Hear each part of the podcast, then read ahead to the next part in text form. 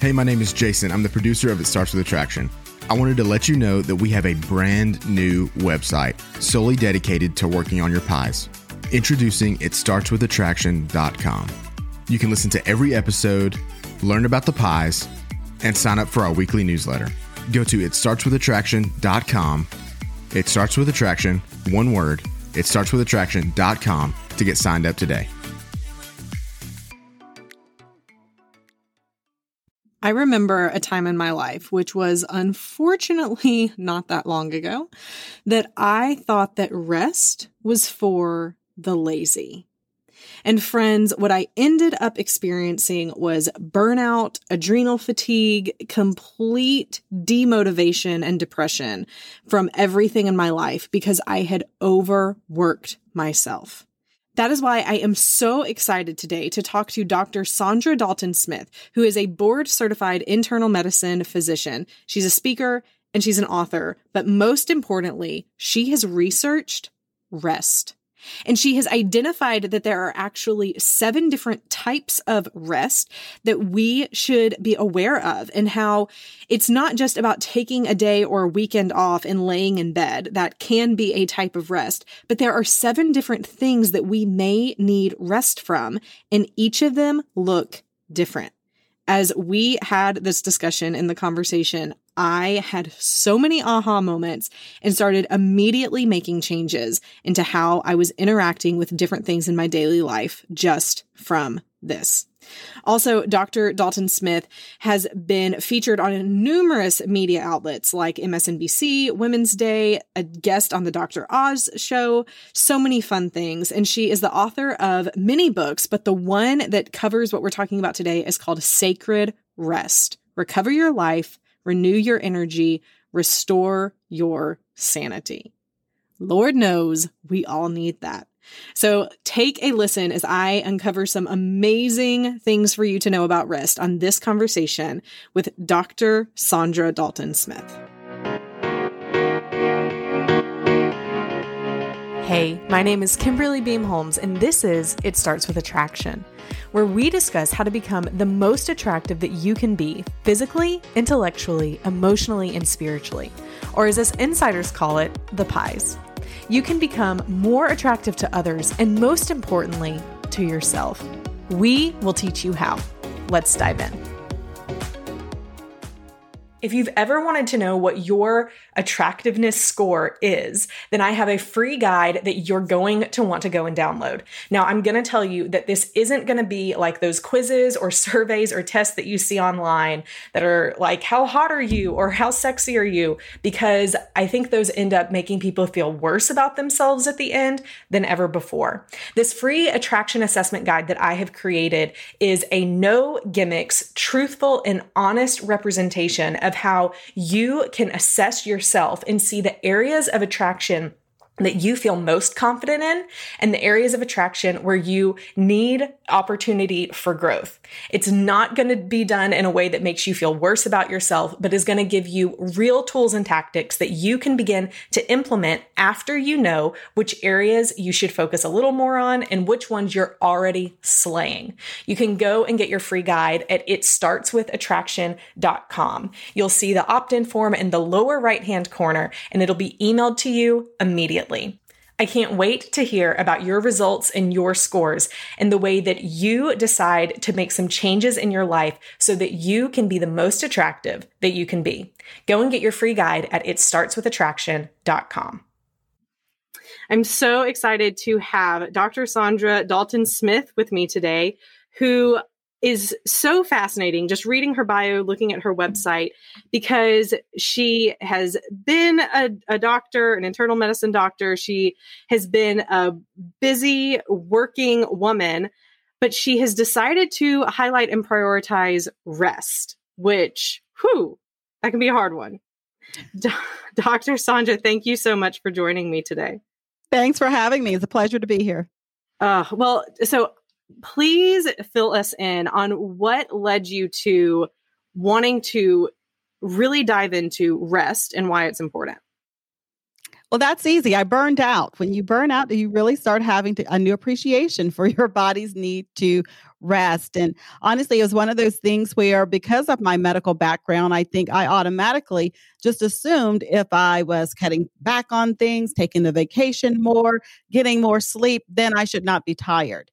And so after my initial burnout, that's kind of where I focused a lot of my attention. Let me get the eight, nine hours of sleep. Let me take the occasional vacation and do all of these different things. And I was not feeling any better. I mean, I had a little bit of improvement, but not really what I was expecting, having made those big major changes. And I think that's when it really dawned on me that rest has to be more than just sleeping and going on vacations. There's some part of it that I'm not getting. And that's where the research came from. Hmm. So one of the the things that is very unique that I've seen from your website is that there are seven different types of rest or seven different categories. Can you tell us more about that? Yes, that's that's all the research. That's the, the, years of kind of going through, I say battling through my own recovery. Because when I got to that point where I felt like physically I was sleeping and I felt like my sleep was high quality sleep. There was no reason that the sleeping was could be the issue. What I noticed was I still phys- I still felt tired. And so you put, you know, it's a very desperate situation when you go to bed and you get what you're told you're supposed to need to feel energized, and you wake up in the next morning and you're still exhausted. And I feel like there's a whole generation of people who are living that same experience. And that is what I found out was that it, I needed to figure out what kind of tired am I? I wasn't just physically tired. In my particular case, I was emotionally and mentally tired. And, but I had never even thought about those being areas of my life that I needed to intentionally rest. And honestly, I didn't even know how to do that. I didn't know what that would even look like to get mental or emotional rest. How did you know you were burnt out? For me, the way I define burnout is when your level of fatigue reaches a point that it is negatively impacting other areas of your life. Hmm. So, for example, you are feeling tired, you're feeling drained, is affecting your relationships, your career, your happiness, your financial intake. It's starting to have that that drain, that exhaustion is starting to have a negative impact on the other areas of your life. It's not just that you're tired. You're tired now has consequences that's when you start noticing that you're going into a level of burnout. And, you know, for myself, when I started looking at that, because I felt like, like I said, it wasn't just the physical. When I started looking at these different areas, and I, and as a physician, I was having lots of people come into my medical practice saying they were tired all the time. I mean, that's a very common complaint at a medical doctor's office. I started asking people, like, okay, so give me some examples of what you mean by you're tired. Mm-hmm. Don't just tell me you're tired. What do you mean?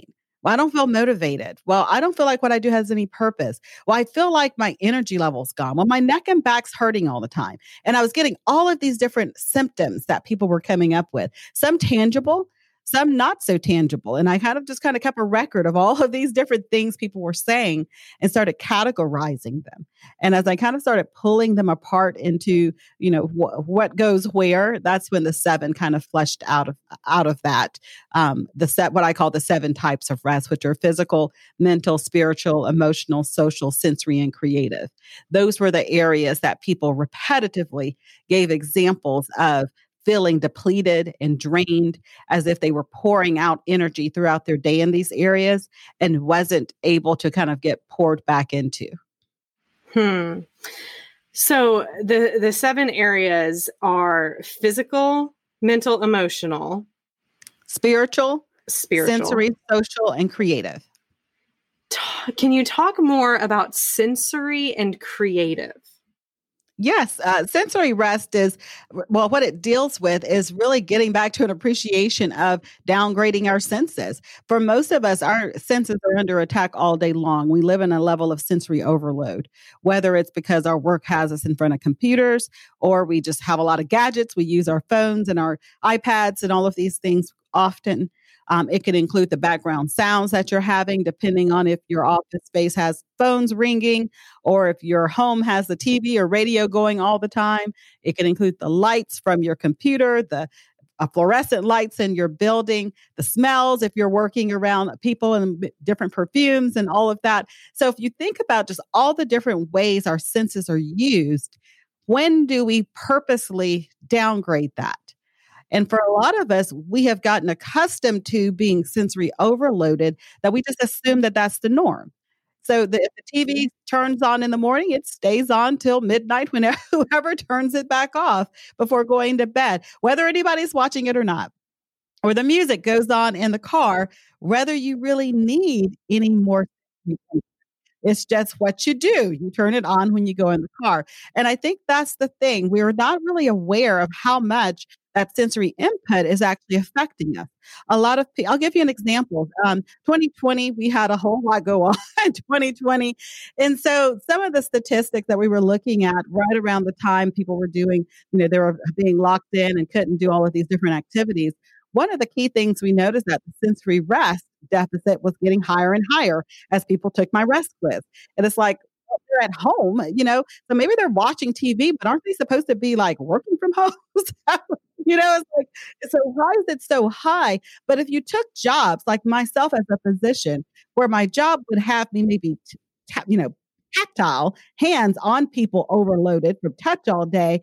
Now it was telemed, where every interaction was actually through a screen so that's so so then once i started looking at you know even careers that never hardly had to be on the computer as much as they are now are almost solely on the computer you could see why so many people were saying they couldn't sleep well at night why their anxiety level was going up why they were feeling more worried and more anxious even above and beyond the general population and that's because the more sensory overloaded we get the more our emotions start taking uh, kind of taking an effect. The anxiety, the stress, the rage, all of those things escalate as our sensory overload worsens. And that's why we need sensory rest. We need time to silence.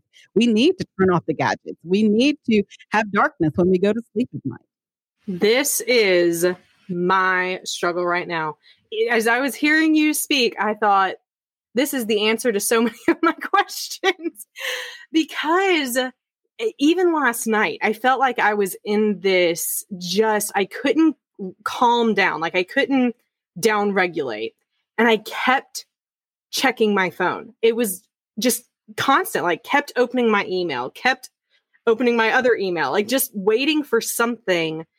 And so it's, I know I need a rest from it, or I knew I last night I knew I needed a rest from it, but it was also difficult to break away from it. Yes. So what do you do in those instances?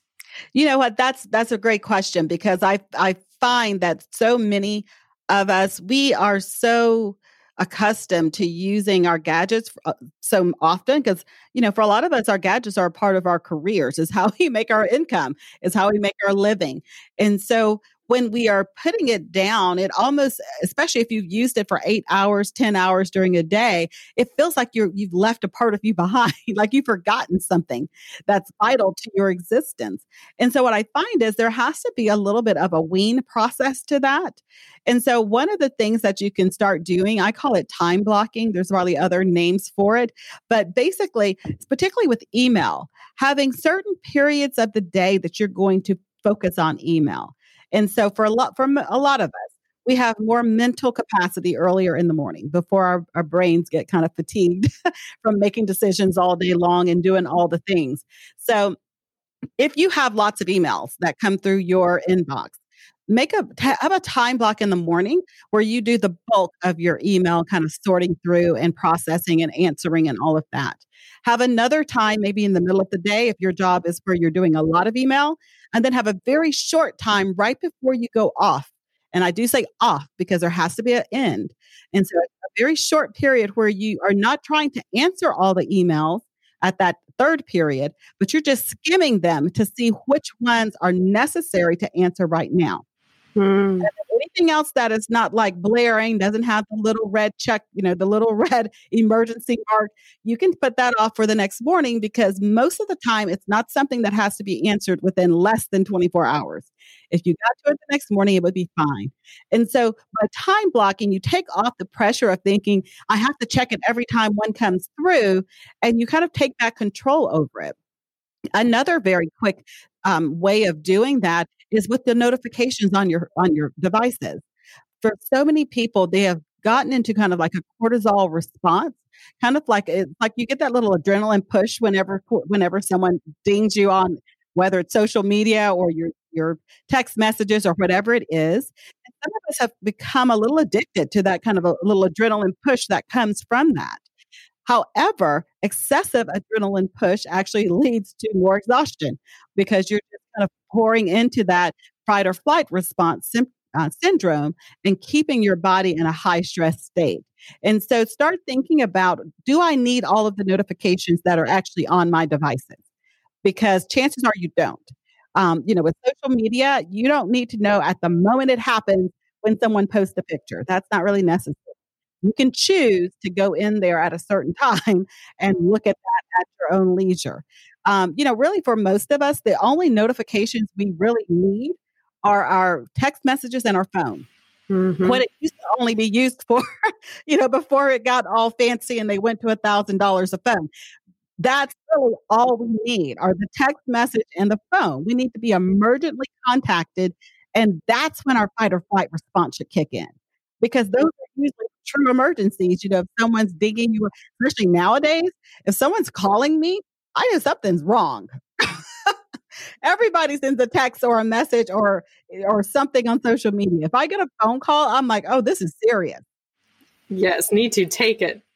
I hear you. I hear you with that and it's it's so interesting because i i can just remember before any of this i mean even before my family had a computer in our house and how yes you know there was still tv but there there was a lot more mm, i don't want to use the word silence but it, it's all i can think of there was more space there was just more space that's that's a great word for it actually because I think that's what we don't have right now. We don't have space for our brains to even have the ability to be creative.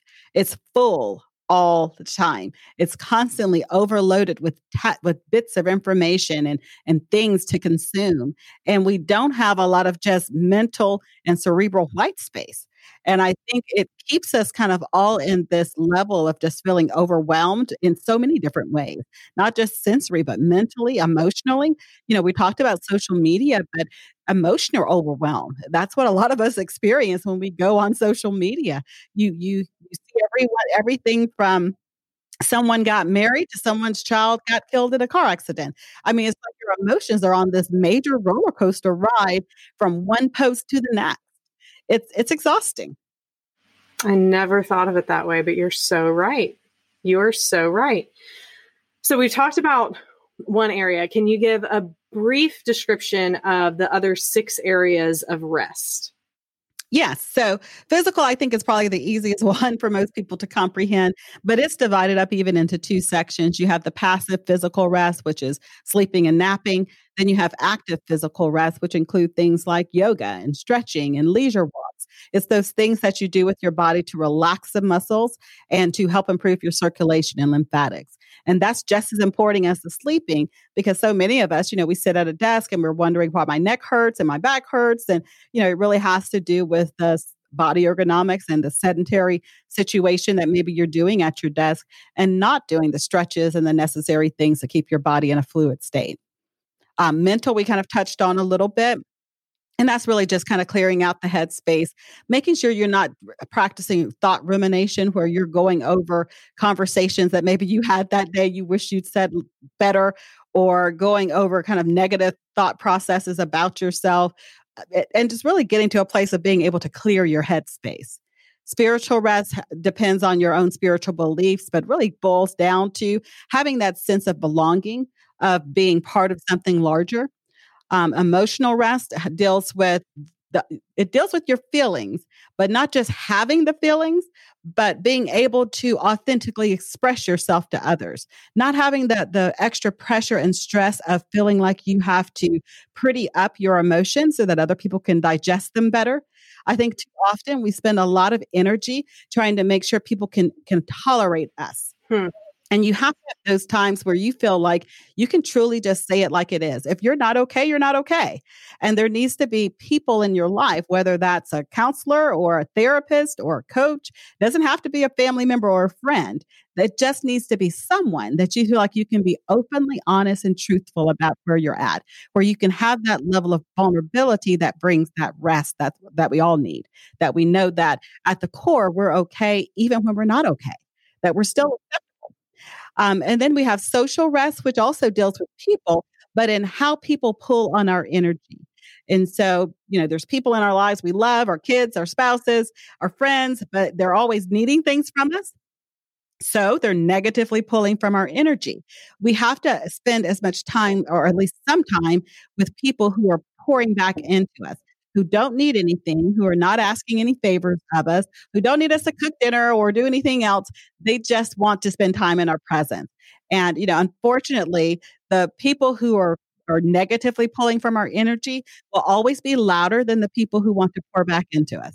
And so you have to really kind of make it a practice of spending some time around friends who don't need anything from you, that you just enjoy being in their presence.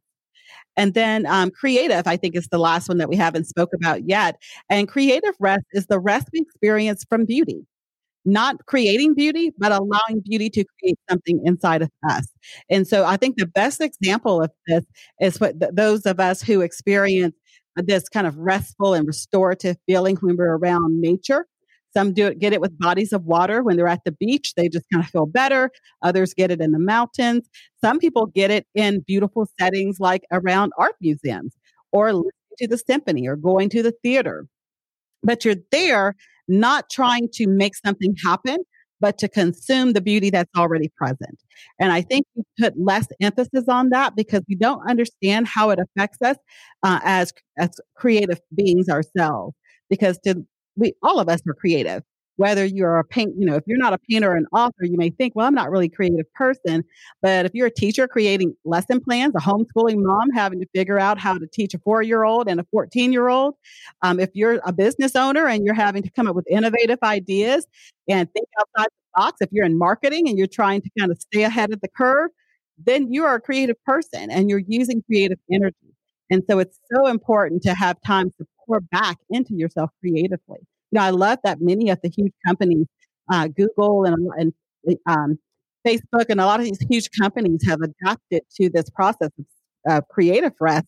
And inside of their office spaces, they purposely put colorful walls and beautiful pictures and imagery because they understand the power of it to help them stay creative. Hmm. So you said at the beginning that you found in your journey that it wasn't just going to be sleeping eight hours a night or taking vacation that was going to restore you. So, what are the things in each of these areas? I'm, I'm I'm listening to everyone and I'm thinking, yep, need that one. Yep, need that. like every single one. And but I'm but then my follow up question is, so what do you actually do to get the rest in these areas? Yes. So, well, let me tell you this. The very first thing I recommend for any of my my own personal clients that I work with is always to start by assessing which type of rest is it you need most. Because I think here and there's seven for some of us that particularly like myself who are like high achievers is like if there's seven, I'm getting all seven of all these. of them. it's like mission, let's go. So, but no, that's not that's not the approach for this particular issue. So, start with the one that has the highest re- level of deficit. And so I have a quiz at restquiz.com. I always have all of my clients go through it. It's a free assessment. They find out which of the seven types of rest they're most efficient in. And then I have them focus on the one that is actually causing them the most distress. Sometimes someone will have like an exact same score or two very high scores, and we may hit both of them at the same time because some things can be kind of incorporated together emotional and social, you know, spiritual and creative. Some of these things can be connected. But I think for the most part, once you narrow it down to the few that really are bothering you, that are making you feel the most fatigued, when you put your energy in getting restorative activities in those areas, you automatically feel better. And I think that's the key mindset shift is that rest isn't just about the cessation of activity. It's not about stopping. It's not about sleeping. It's about getting the correct restorative activities to replace the rest deficit that you have.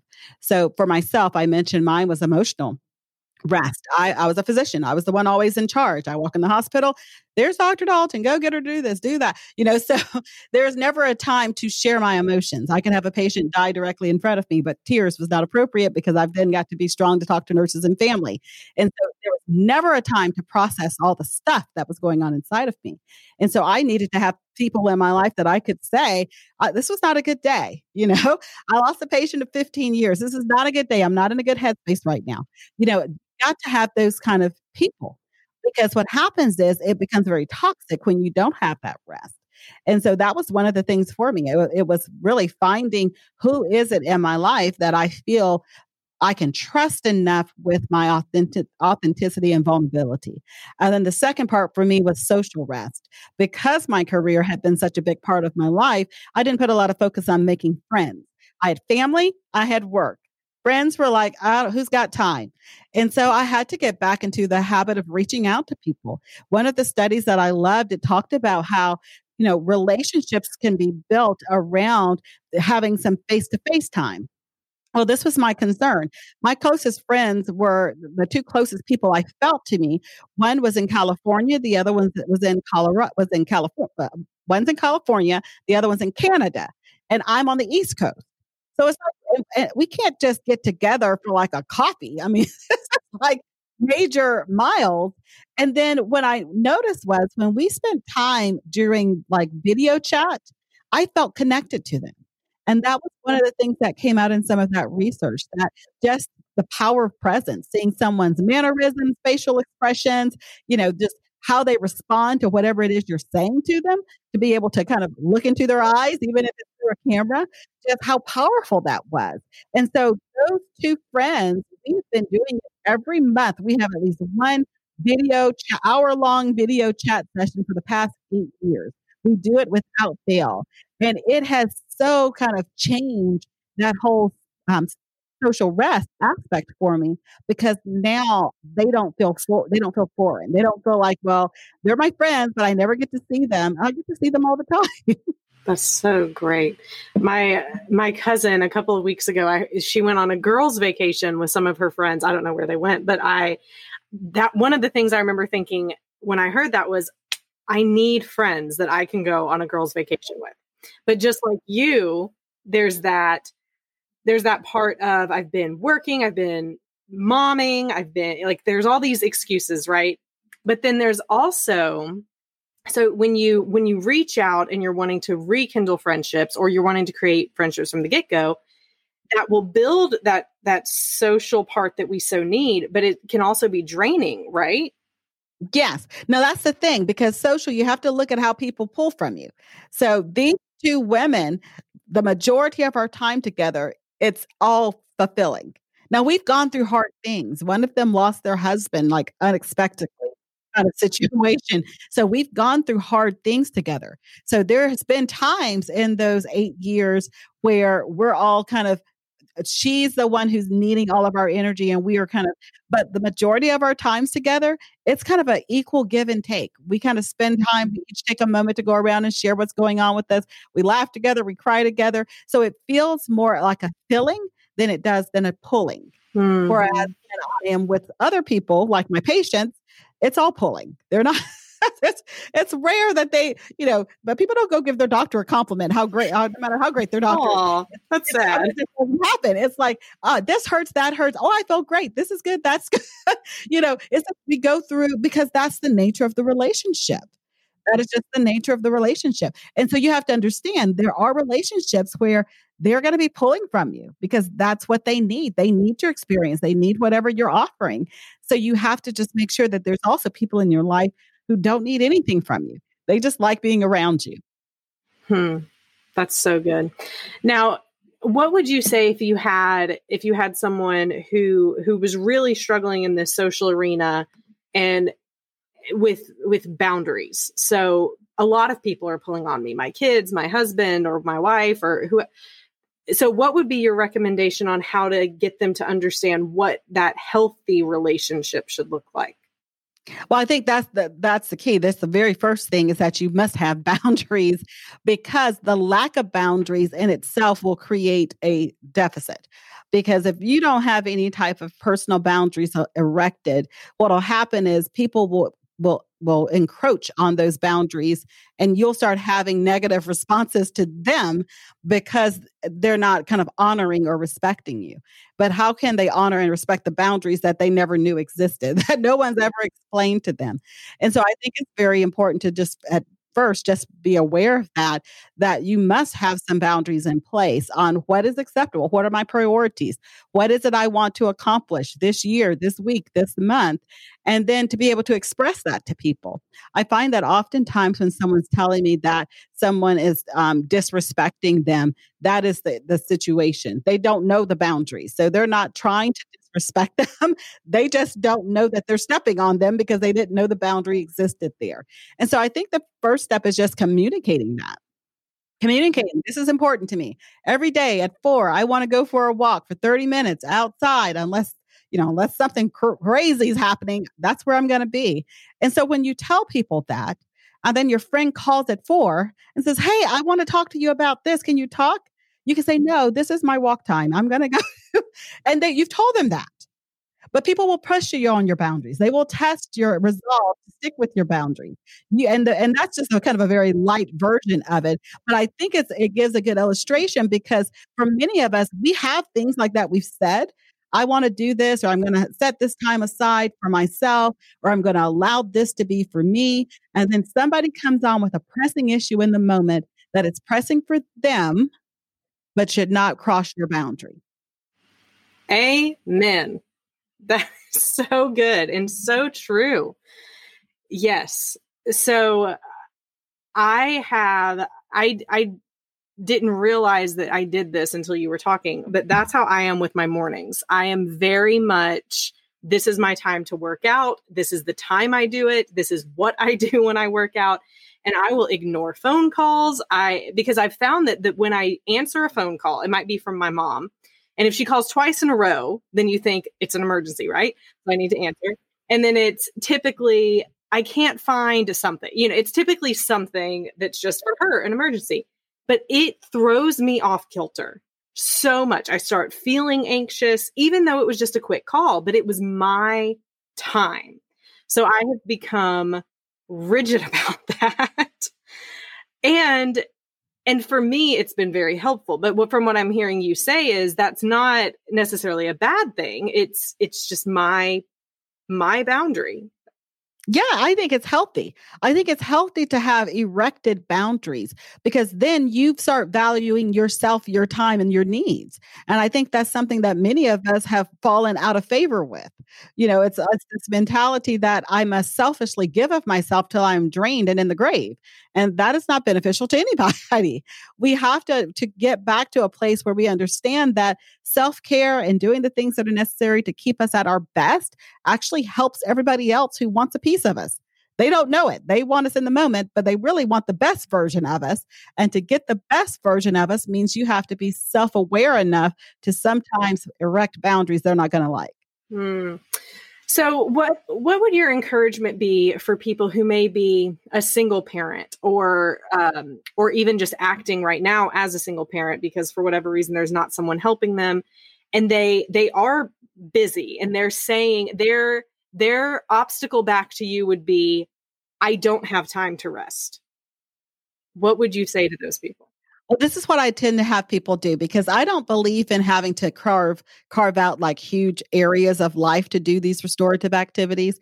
I'm about doing it in the middle of your busy day. We're all busy. We all have lots of stuff to go on to, to do and that we need to accomplish, responsibilities, obligations. And so when you're looking at whatever your rest deficit is, the tips that I tend to give, you know, within my book Sacred Rest are specifically tips to do in the middle of a busy day because I don't want you to go on a 5-year sabbatical staring at grass till you figure out the wonders of the world. You know, that's not going to happen for most of us.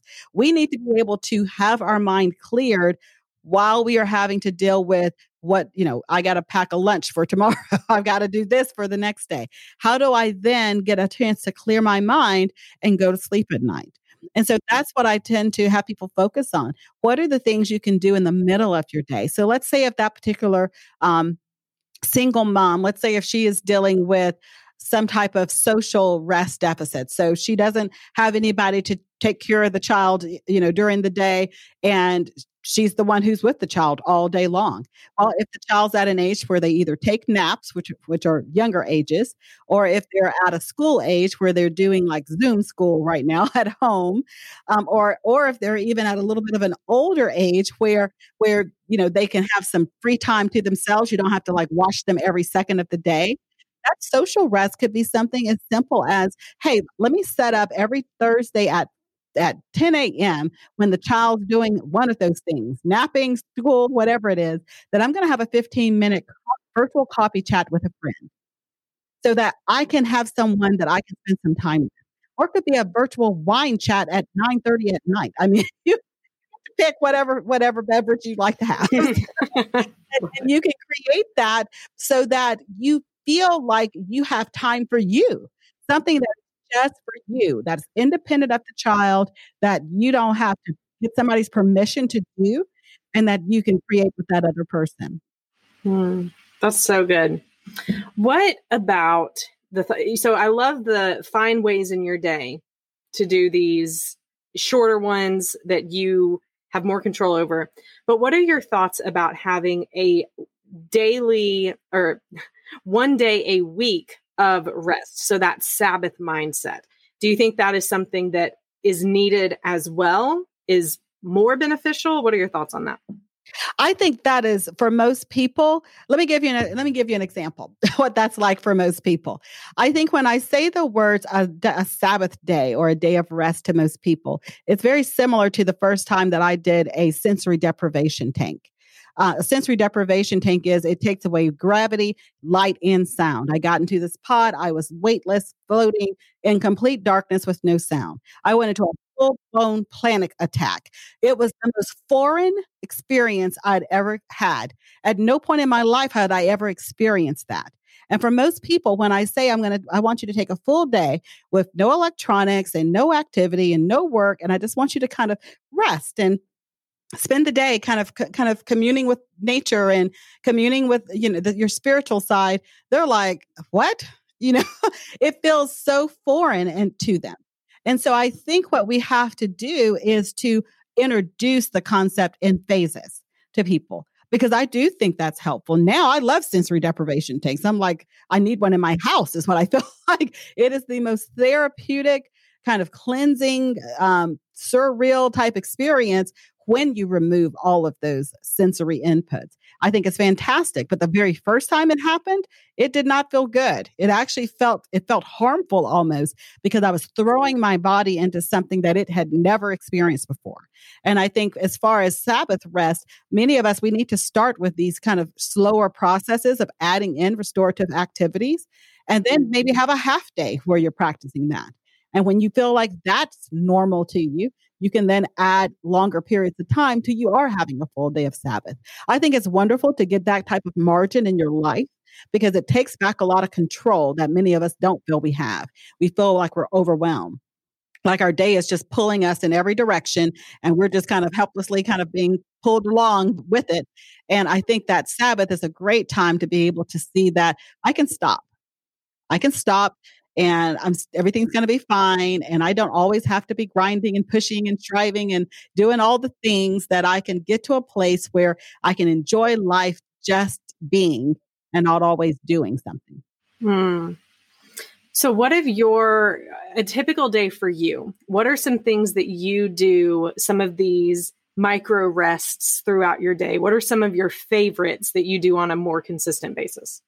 Number one thing I do is um, the the active physical rest. That has been a game changer for me. I had a lot of issues. I hold a lot of stress in my upper body, and so I was having a lot of neck aches and pain. My shoulder muscles were staying tight. Carpal tunnel from being on the computer all day long. So I had a lot of just body aches and pains, and so the physical rest just started to be to stop really treating my body like it didn't know what it was talking about. When I would feel a pain, I'd be like, oh, well, I just got to keep going and push through, as most of us do. And so now what I do is if I start feeling a pain, I immediately analyze it. Like my wrist starts hurting. Okay, how is my wrist positioning? Let me adjust it now rather than waiting five hours from now when my work's over and then just trying to shake it off and you know fix it then let me take two seconds to see if i need to change my risk or pull the computer closer or or or i'm short so sometimes i have to prop my legs up when i'm sitting at the desk. I have a little stool up under there so i can make sure that my body positioning is correct. Um just so many tiny things like that shoulder shrugs whenever i feel things get tight. Um Another one that's very helpful for me is with the creative rest. Um, I don't, especially, you know, there was a period of time when you couldn't get out and do kind of the things that you wanted to do. So you had to be creative with creative rest. And so one thing that was really helpful for me is I love nature. And so I brought nature inside. I I'm, do not have a green thumb. I will kill it if it comes in the house. So I just got fresh cut flowers. I was like, okay, I can keep it alive for like five days. And so fresh cut flowers was an easy way of doing that. It gave me the beauty of outside without the responsibility of having to keep it alive. If it died, just buy another box, you know, another pack of flowers a couple of weeks later. Um, another one that was really helpful. I love the beach. And one of the things with the whole creative rest and beach scenes is that the brain has a very similar response if you're looking at it, even if it's like an image. And so I changed all my lock screens to beach images so that I could get that sense of kind of being in that setting, uh, which was very helpful for me. The sensory component of it that's helped a lot, um, specifically in the evening times, because I feel like sometimes it's hard for me to downgrade the sensory input because of you know, it's like most of us, I spend a lot of time on my gadgets. And so in the evening times, I make a point of turning down the um, intensity of the light on my computer. You can actually set your computer to do this automatically. That's a little uh, that's a little um, kind of a roundabout if you don't want to do it yourself.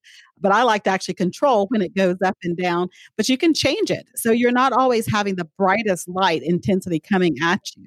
And to make sure that you do have periods of time when you put the gadgets completely away and to just make that part of your day. At XYZ time, I don't pick up my cell phone again. And for me, that tends to be I go to bed usually around 9:30. So for me, around eight o'clock, my cell phone goes down. And anyone knows if they're trying to reach me, they better come knock on the front door because I'm not picking up that cell phone. That's your boundary. That's right. Because everybody in my house is in the house by then. So mm-hmm. I love that. That's so good. Well, Dr. Saundra, tell us where we can find more about the rest quiz that all of us are going to go take immediately because we're dying to know what we need to rest most in. But tell us more about that. Yes, well, the rest quiz is available at restquiz.com. Really simple. And at, after you take the assessment, you'll get an email that has which of the seven types of rest you're most efficient in. And from there, you can determine where to focus your attention on those restorative activities. Oh, that's so good. Where is there anywhere else that our audience can follow you, reach you, or learn more about you and the book that you have? Yes, the book is Sacred Rest Recover Your Life, Renew Your Energy, Restore Your Sanity.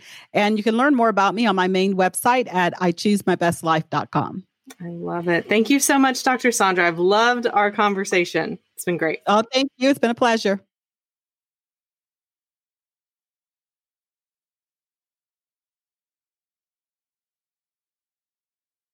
Here are my key PIES takeaways from today's episode. I told you guys it was going to be a good one. The main thing I want you to take away from this is to rest. Find the way or the ways that are going to revive you and rejuvenate you because that's the point of rest. The seven types of rest are physical, mental, spiritual, emotional, social, sensory, and creative. I encourage you to go and take the REST quiz that Dr. Saundra talked about, which you can find at restquiz.com. When I took the quiz, it said that the area that I needed the most rest in was that mental area to quiet my mind, to stop the constant ruminating and racing thoughts and ideas and to do lists that would continue to go through my head and to find some peace and some calm there, which I totally agree with. One of the benefits of taking this rest quiz is it's a tool to help you see some things that you could be focusing on now to find that rest, to find that rejuvenation. And to all of my high performing achievers on the other side of this podcast who have listened to this and think that you still can get away with not resting in these areas of your life, you're wrong. I know what you're thinking. I can read your thoughts right now. And I'm telling you, you've got to prioritize this. You will burn out. You will lose your patience. You will become more irritable. You will have heightened anxiety if you don't find rest in your life. Use these seven areas as ways that can guide you into the best ways you can begin resting right now. Go get your free attraction assessment at itstartswithattraction.com. In this assessment, you will be able to self assess yourself in all four areas of attraction to see the areas in which you could use the most growth and to identify the areas that you are already slaying it. Go get your free guide at itstartswithattraction.com. Friends, I hope you enjoyed today's podcast. Remember to go and subscribe to this podcast and leave an honest review. I love to hear from you guys. So be sure to go and do that. And it will also help more people find the podcast as well. You can always find out more information by going to itstartswithattraction.com for show notes, for updates, and to join the email list so that every Friday you can get an encouraging email that specifically tells you what you can do to work on your PIES so that you can become the best that you can be physically, intellectually, emotionally, and spiritually. Until next week, keep working on your PIES and stay strong.